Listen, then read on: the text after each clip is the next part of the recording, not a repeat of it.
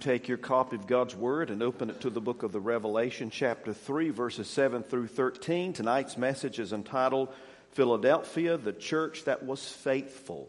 Revelation chapter 3, verses 7 through 13. I'm going to ask you to stand in reverence to the reading of God's inspired, inerrant, and infallible Word as you follow along in your copy of God's Word. Perhaps your Bible is not in hand and by way of uh, your uh, just a, a a Bible that you would carry from place to place. Maybe it's on your phone. If you have a phone and you have your Bible app, turn it on and turn it to Revelation chapter 3. It's very important, just a, a, a word to you about understanding the scriptures as we read through, carefully follow along as I read through this section of scripture.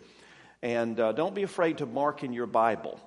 Uh, make notes that will help you to learn and then uh, certainly having a piece of paper there handy where you can copy down some notes will help learn as well.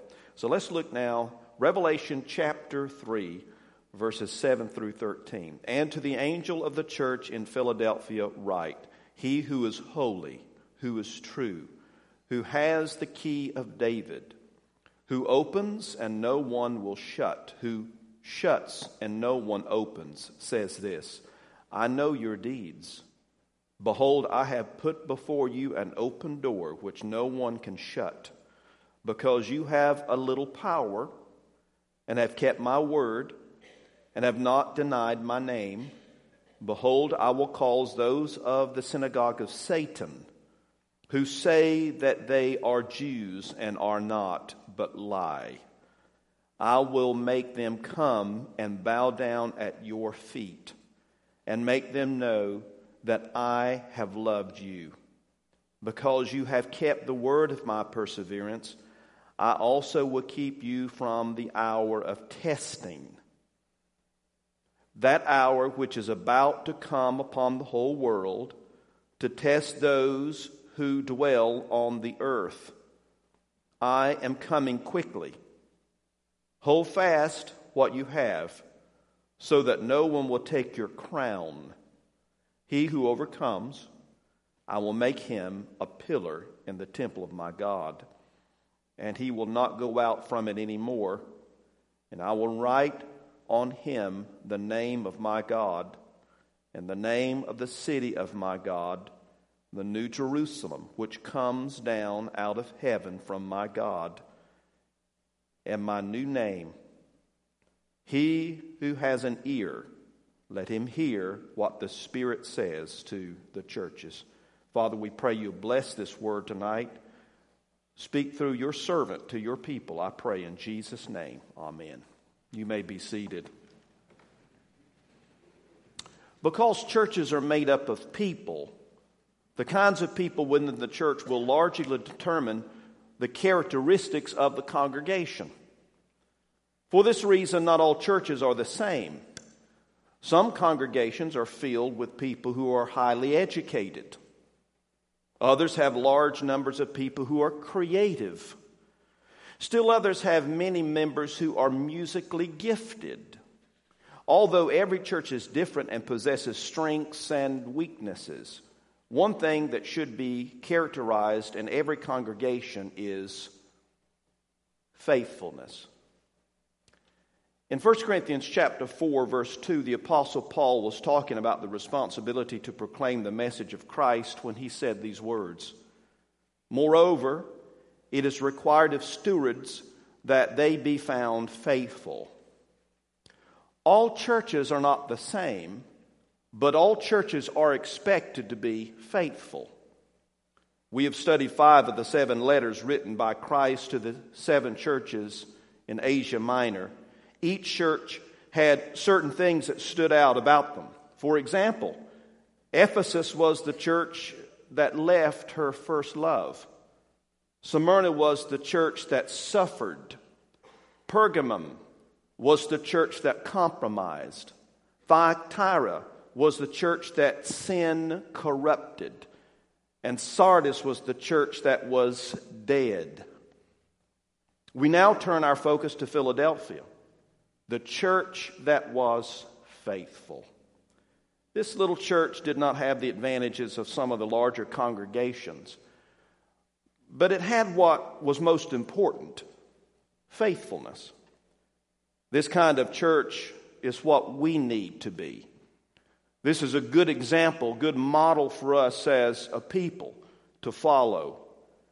If we will strive to be faithful to Christ, I believe that everything else that we're striving to do and all the things that we hope to accomplish will fall into place. As we begin to look at the church at Philadelphia, let me take just a moment to point out to you the value of being faithful and challenge you to aim to be faithful servants of Christ, just like the congregation here at Philadelphia. We begin tonight by looking at the church, the examination of the church at Philadelphia. At the very onset, as is customary in these letters, we see, and to the angel of the church in Philadelphia, write. The angel is mentioned in verse 7.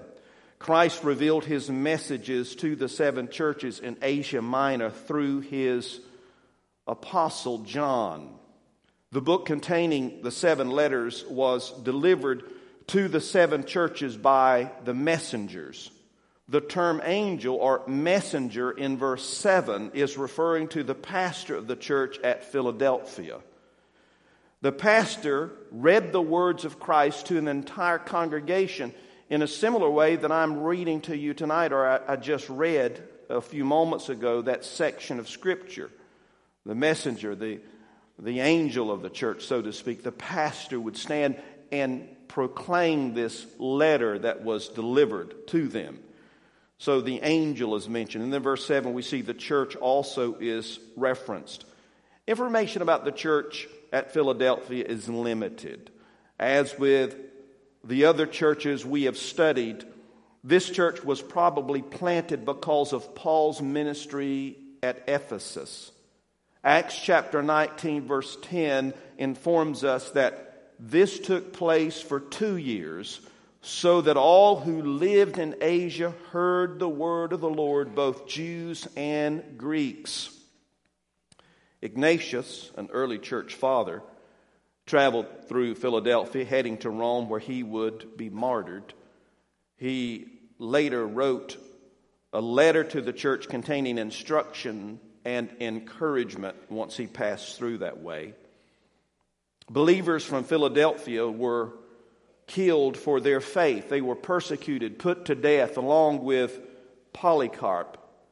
The church lasted until the middle of the 14th century when they were overtaken by Muslims.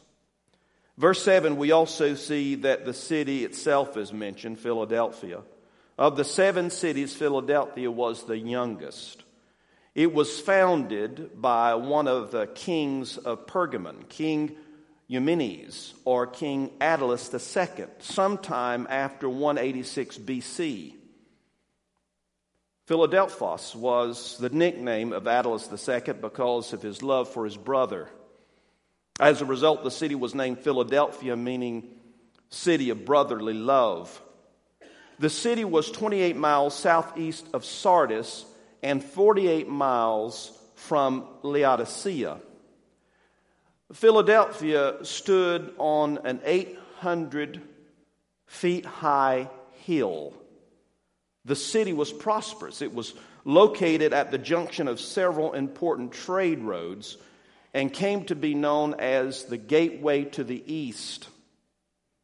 The city became an important center for Greek culture and language. Philadelphia was instrumental in spreading Hellenism.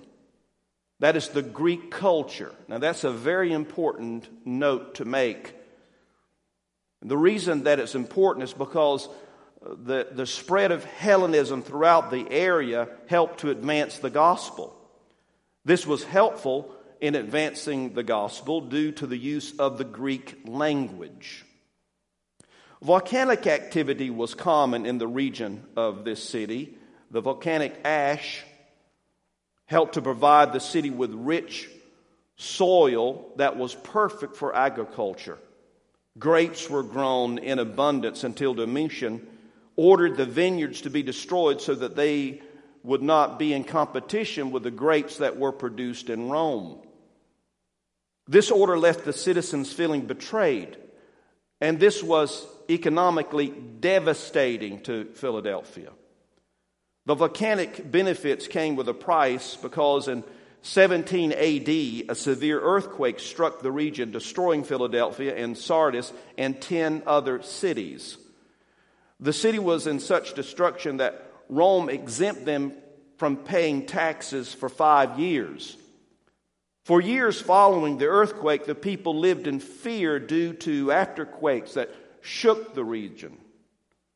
The Emperor Tiberius provided resources to rebuild the city. The residents showed their appreciation by temporarily changing the name of the city to Neo Caesarea, meaning the new city of Caesar. Later, the city changed its name again to Flavia to show honor to the ruling Roman emperor and his family. The city would continue to be referred to by both Philadelphia and Flavia through the third century. And then in verse 7, notice we come to the Lord. The Bible says, He who is holy, who is true, who has the key of David, who opens and no one will shut, and who shuts and no one opens, says this. The five previous letters have each contained a description of Christ that was taken from the vision recorded in Revelation chapter 1, verses 12 through 17. Here, Christ draws not directly from that vision. He does, however, describe himself in three ways, and these are three important notations to make. First of all, verse 7, Christ refers to himself as He who is holy. The word holy is unique to God. It speaks of his character and conduct that is perfect, pure, sinless, and separate from anything else that is corrupt. He is undeniable. He is undefied. He is unblemished in his nature. This quality of God is presented throughout the scriptures. We see it in both the Old and New Testaments. In the Bible, holiness is ascribed to God alone. For example, in the Old Testament book of Isaiah, chapter 6, verse 3, God is identified as holy, holy, holy, the Lord of hosts. The whole earth is full of his glory. The word holy is used three times to emphasize the holiness of God, just to the extent how holy He is. That was the way the Hebrews would write for emphasis by repeating something three times. And of course, God is holy. The New Testament uses this term as a messianic title for the Lord Christ. We see it in Mark chapter 1, verse 24, Luke chapter 4, verse 34, and John chapter 6, verse 69. With Christ using this term to describe himself, he is declaring himself to be God. This is unmistakable. He also says in verse 7 of himself, who is true. The terms holy and true are used together throughout Revelation to describe God. We see it in Revelation chapter 6, verse 10, Revelation chapter 15, verse 3, Revelation chapter 16, verse 7, Revelation chapter 19, verse 2, and Revelation chapter 19, verse 11. Christ's use of the word true emphasizes that he is the true Messiah. He is genuine and authentic. Then you'll notice in verse 7, he also says, referring to himself, who has the key of David, who opens and no one will shut, and who shuts and no one opens, says this. The word key symbolizes authority. The name David is a reference to the messianic office that he holds. These terms are used together to emphasize that Christ is the Messiah who possesses the power and authority over all things. He walks among his churches, purifying them of sin. He himself is the one who has power over death, hell, and the grave. Only he can open and shut the door to the kingdom. He has full sovereign control over all things. He is the King of kings and the Lord of lords. This almighty, holy Christ is about to reveal his evaluation of the church at Philadelphia. Now we move from the examination of the church to the evaluation of the church. We begin to see this in verse 8 and it goes all the way through verse 11. Notice, first of all, the actions of the believers. Verse 8 speaks of this as Christ says, I know your deeds. That's a sobering statement, is it not? To think about how Christ knows our deeds. He knows our good deeds and our bad deeds. The Christians in the church at Philadelphia were comforted to know that Christ knew their deeds and offered no rebuke. He was pleased with this church because they were faithful. He mentions four areas where they demonstrated their faithfulness. We see them here. Verse 8 speaks about, first of all, because you have little power. This church was a small congregation. Let me stop here and just say do not underestimate a small congregation. I'm very thankful for small congregations.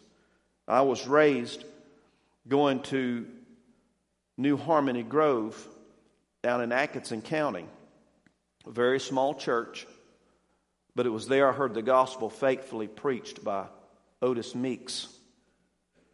Sunday after Sunday, as a little boy, under the pew, a little bit playing, but listening.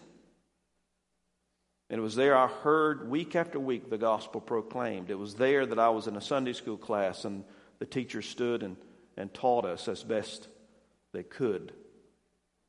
It was in that little church that the Lord called me to salvation. I felt the call to go beyond being a Christian and being a servant of the Lord. And I'm thankful for small congregations. Most of the congregations across the world are small congregations. Now, that's not to take away from large congregations. God uses large congregation. Any small congregation should be a growing congregation. God wants our churches to grow and to flourish. He wants us to be the churches He's called us to be. Certainly, that is true. But from a human perspective, this church at Philadelphia did not look capable of accomplishing much for God. This is true not just of churches, this is true of individuals, is it not? Sometimes we look at people from the exterior and we assume that they do not possess the power, personality, or strength to accomplish great works for God. But God sometimes uses people who appear to be incapable in order to do tremendously powerful things. In 1 Corinthians chapter 6, verses, I should say in 1 Corinthians chapter 1, verses 26 through 29, the Apostle Paul told the church at Corinth that God specializes in using weak things.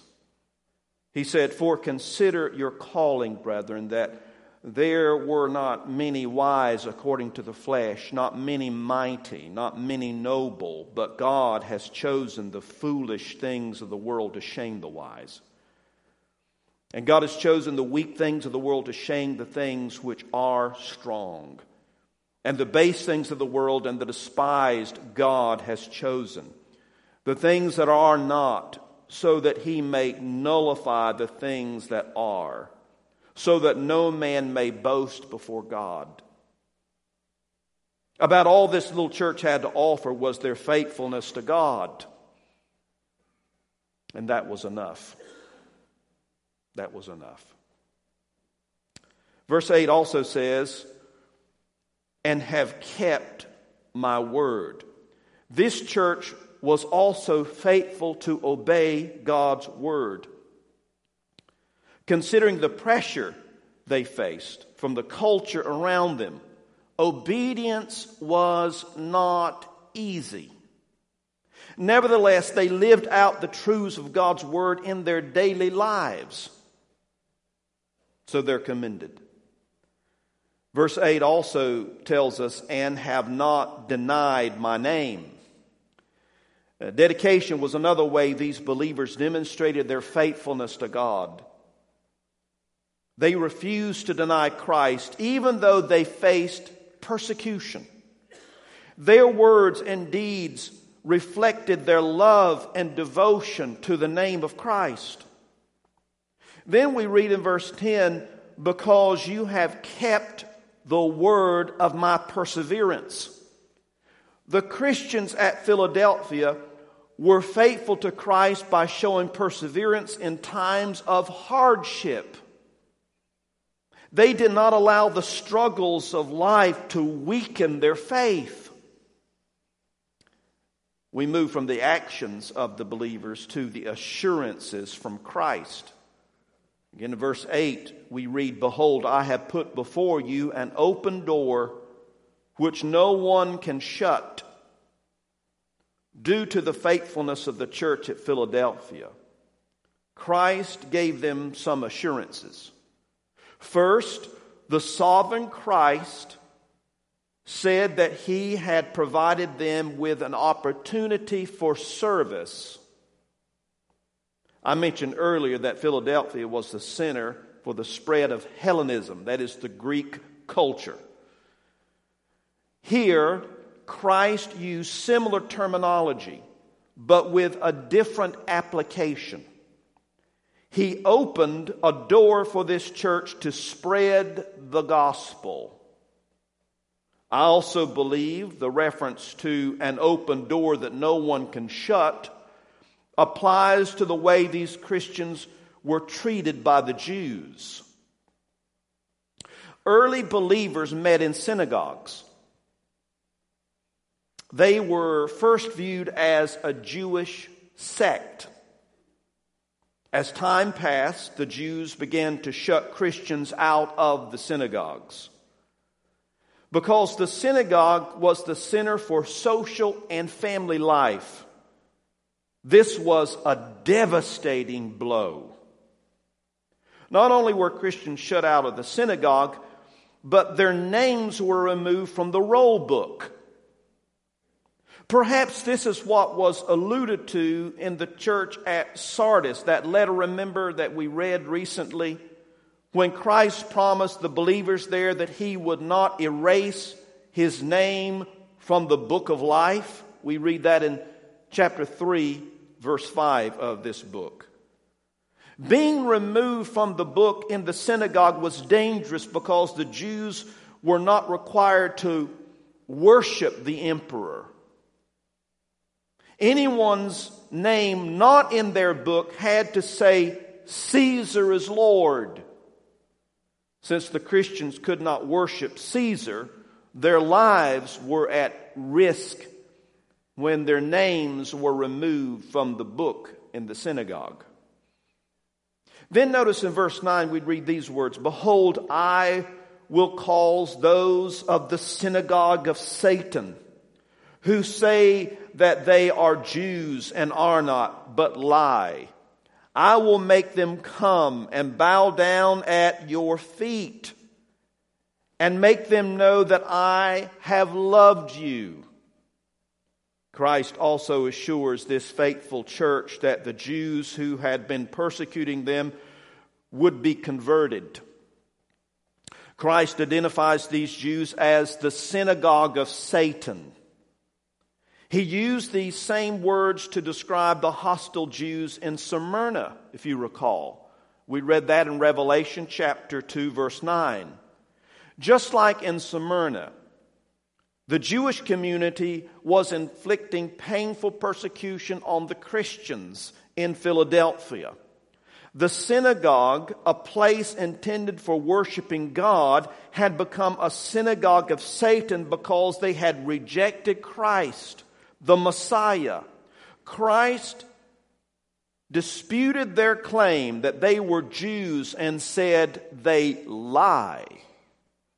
The Apostle Paul explained the real meaning of being a Jew in the book of Romans, chapter 2, verses 28 and 29. Let me read it for you. He said, For he is not a Jew who is one outwardly, nor is circumcision that which is outward in the flesh, but he is a Jew who is one inwardly and circumcision is that which is of the heart, by the Spirit, not by the letter. And his praise is not from men, but from God.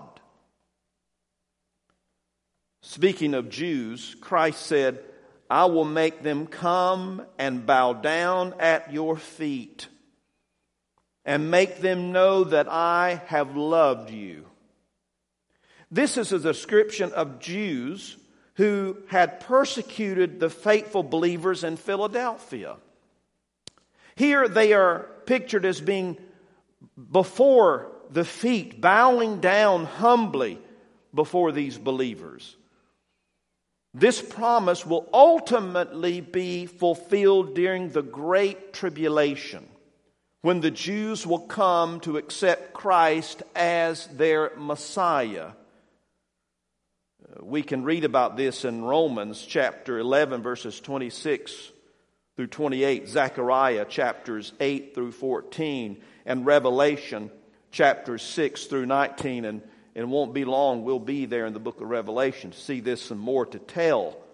But what an interesting time this will be as this prophecy unfolds. Then notice in verses 10 and 11, we read this Because you have kept the word of my perseverance, I also will keep you from the hour of testing. Notice that, from the hour of testing. That hour which is about to come upon the whole world to test those who dwell on the earth. I am coming quickly. Another assurance Christ gave to the church at Philadelphia was to keep them from the hour of testing.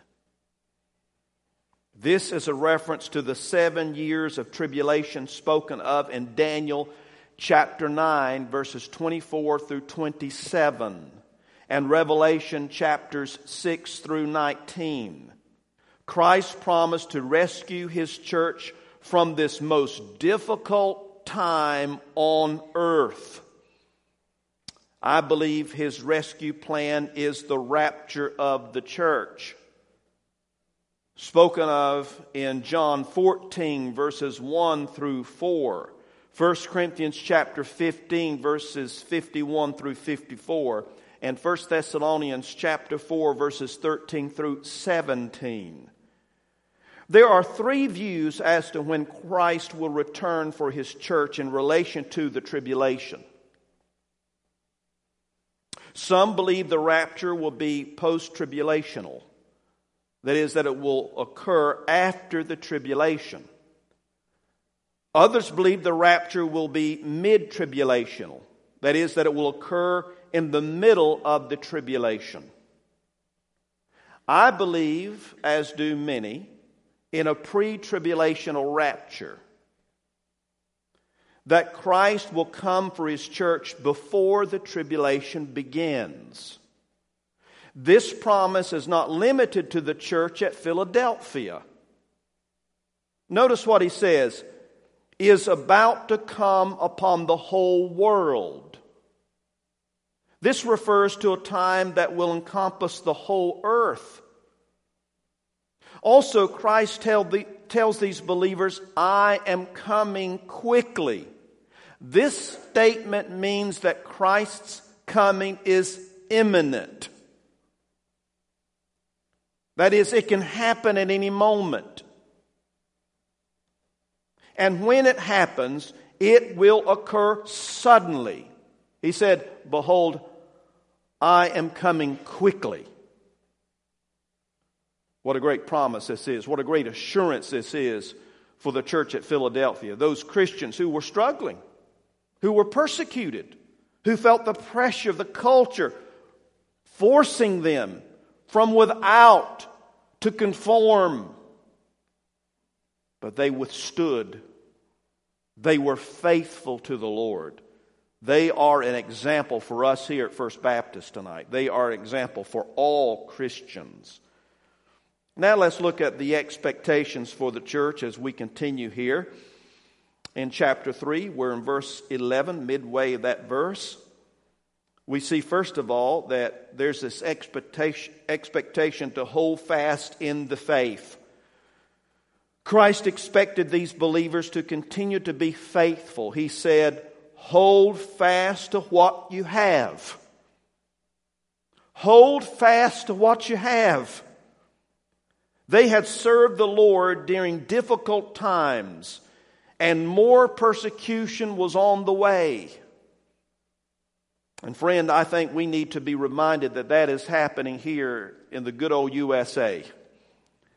Uh, we, the church in America, have experienced some relatively easy times for much of our history. But we begin to see the tide is turning. Persecution is on the rise, and it will be a, a, time of testing for the church in America. I think we will be able to see as time goes along who are the authentic Christians. When the fire begins to burn, the dross will fade away and the pure gold will emerge. And as persecution intensifies and more and more pressures put on the church, those who are only believers on the surface, those who, who proclaim that they have a faith, but yet they have never truly experienced Christ, I think they will flee the church. Let us remain faithful to the Lord. Let us hold fast to our faith no matter how intense the times come, no matter how difficult the persecution is. And friend, I, I'm telling you, it is coming. Prepare yourselves. Prepare yourselves. So there is the expectation to hold fast in the faith, also to hold on to your crown. We see this in verse 11 as well. Notice they were not instructed to hold on to their salvation because true faith will persevere until the end. The reason they were told to hold on was so that no one will take your crown. That's what he says here in verse 11. They could not lose their salvation, but they could lose their reward. Folks, we as Christians, we have a lot at stake. Sometimes we think that when we all get to heaven, we're all going to experience the same thing. That's just simply not the case. Now, heaven will be great because Jesus is there. That's what, what's going to be so great about heaven. It won't be discreet, it will not be the streets of gold. It will not be all the other things we talk about, the gates and the and even seeing your loved ones. I'm telling you, when we see the face of the Lord Jesus Christ, and some of your loved ones have have seen the face of Jesus. I think about my dear mother who passed away a few weeks ago. She has now seen the face of the Lord Jesus along with my dad. And they realize all the struggle they went through, all the difficulty of life has, has now faded away. All the suffering and the hardship that they went through through their almost 89 years of life now will be remembered no more in the presence of Christ. What a joy, what a reward that is, what a blessing that is to know. There's coming a day after the rapture of the church known as the judgment seat of Christ. that's when the church will stand before Christ, not to determine whether or not we're saved, we will be with the Lord, but to determine our reward. And we need to be faithful. Just like this church here at Philadelphia, what an example they were. These are expectations that Christ spoke to this church that apply to us. Hold fast in the faith and hold on to your crown. And what a pleasure will be when we take that crown and we're able to have something in our hands representing a life that we live for Christ, that He enabled us to, to experience and persevere through. And we're able to worship Him by taking those crowns and laying them there at that beautiful throne where the light of God's radiance is so consuming. And what joy that will be. And then we come now to the exhortation to the church. We see it in verses 12 and 13. There is the promise that is mentioned. Verse 12 He who overcomes. Christ addressed all true believers. 1 John chapter 5, verse 5 reads, Who is the one who overcomes the world? but he who believes that Christ is the Son of God. That is who are the overcomers. I will make him a pillar in the temple of my God, and he will not go out from it anymore. Verse 12 tells us. The use of the term pillar speaks about permanence and stability. This was encouraging news to these faithful Christians who had been banned from the synagogue and persecuted by the Jews. The promise is that the faithful will have an eternal place in Christ's kingdom. He says in verse 12, look at it there on down in that verse, and I will write his, and I will write on him the name of my God. True Christians are lovingly possessed by Christ. He paid the high price of his own blood to purchase our salvation. If you ever wonder about your worth, look at the cross. Look at the cross. Look at what Jesus did so that you could be with him eternally. And if you had been the only person in need of salvation, Christ would have died for you.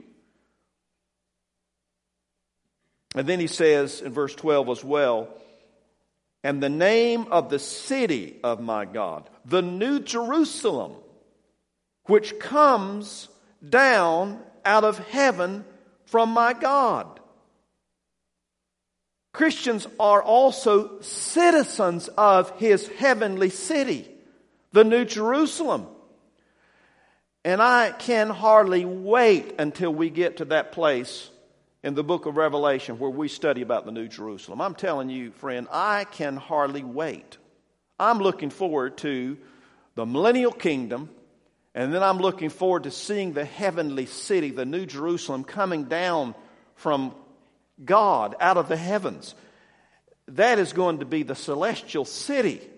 That is where the throne of God will reside. We will have access to that city, and we will also have access on this renewed earth. The Bible says there will be new heavens and a new earth where, wherein dwells righteousness. And he says that here, he, as he refers to this, that believers will rule with him and reign with him forever. Christians understand who you are. Understand what God has promised you. You are heirs to the kingdom of God. You're not going to live on the outskirts of the city in some little shanty town. Oh, no, friend, you're going to be dwelling with Him, ruling and reigning with Christ, the King of kings and the Lord of lords. Then, verse 12, he says, And my new name God's name is important because it reveals something about Himself. His new name will be given to believers to provide them with a greater revelation of His glory. Now, we don't know everything that there is to know about God. You need to understand that we can't comprehend everything that there is to know about God. I've been married for 25 years. I can't even comprehend everything about my wife.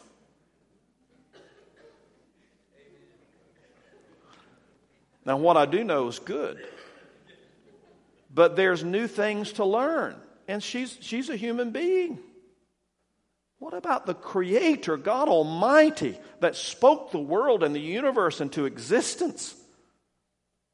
God reveals Himself, and you'll find this in the Scriptures. There's this progressive revelation as God reveals more and more of Himself. It's like a, an artist who has this beautiful painting that's covered up, it's covered by a, a sheet and as it's revealed, he begins to pull away the covering, and you begin to see the work of art. Slowly it's uncovered.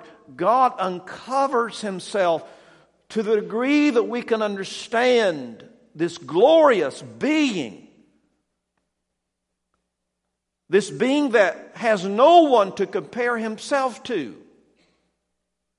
This is the God that we serve. And his name helps us to understand something about his holy character and the glory radiating from him. This is the promise of our God. And then finally, we see the plea, verse 13. And you'll see this, and you've seen it in the letters all the way through. He who has an ear, let him hear what the Spirit says to the churches. All of these letters contain an appeal from Christ to pay close attention to his message. This plea is not only to these churches, but to Christians throughout the ages. It is to us here at First Baptist tonight and those who are listening to this message. The church at Philadelphia is an excellent example of a healthy church. Like this church, we need to strive to be faithful to the one who has saved us. We can be faithful. We may not have a lot of money. We may not be the most talented. We may not be the most attractive. But we can be faithful. Steve Green wrote the words to the song, Find Us Faithful. Here's the chorus of this inspiring song. May it be true in us as individuals and us as a body. Oh, may all who come behind us find us faithful. May the fire of our devotion light their way. May the footprints that we leave lead them to believe. And the lives we live inspire them to obey. Oh, may all who come behind us find us faithful. Father, we thank you for your word and the challenge that it contains to be faithful to you as we travel through this weary land, as pilgrims heading to the celestial city. There's conflict, hardship, trial, disappointment, persecution along the way. And our faith is being tested, is being tried because you are perfecting us and you are perfecting our faith. But may we be faithful above all things. And one day, we know not when, but it will come soon. We will realize your glory in ways we can't even fathom. And our eyes will see your glorious face. And it will be worth it all. And then our questions will be answered. Our hearts will be healed. Our hope will be realized. Our faith will be worth it. And our love will be strong. We thank you for your promises. We thank you for your encouragement tonight. Thank you for your faithfulness to us. In Christ's name we pray. Amen. If you don't know Jesus,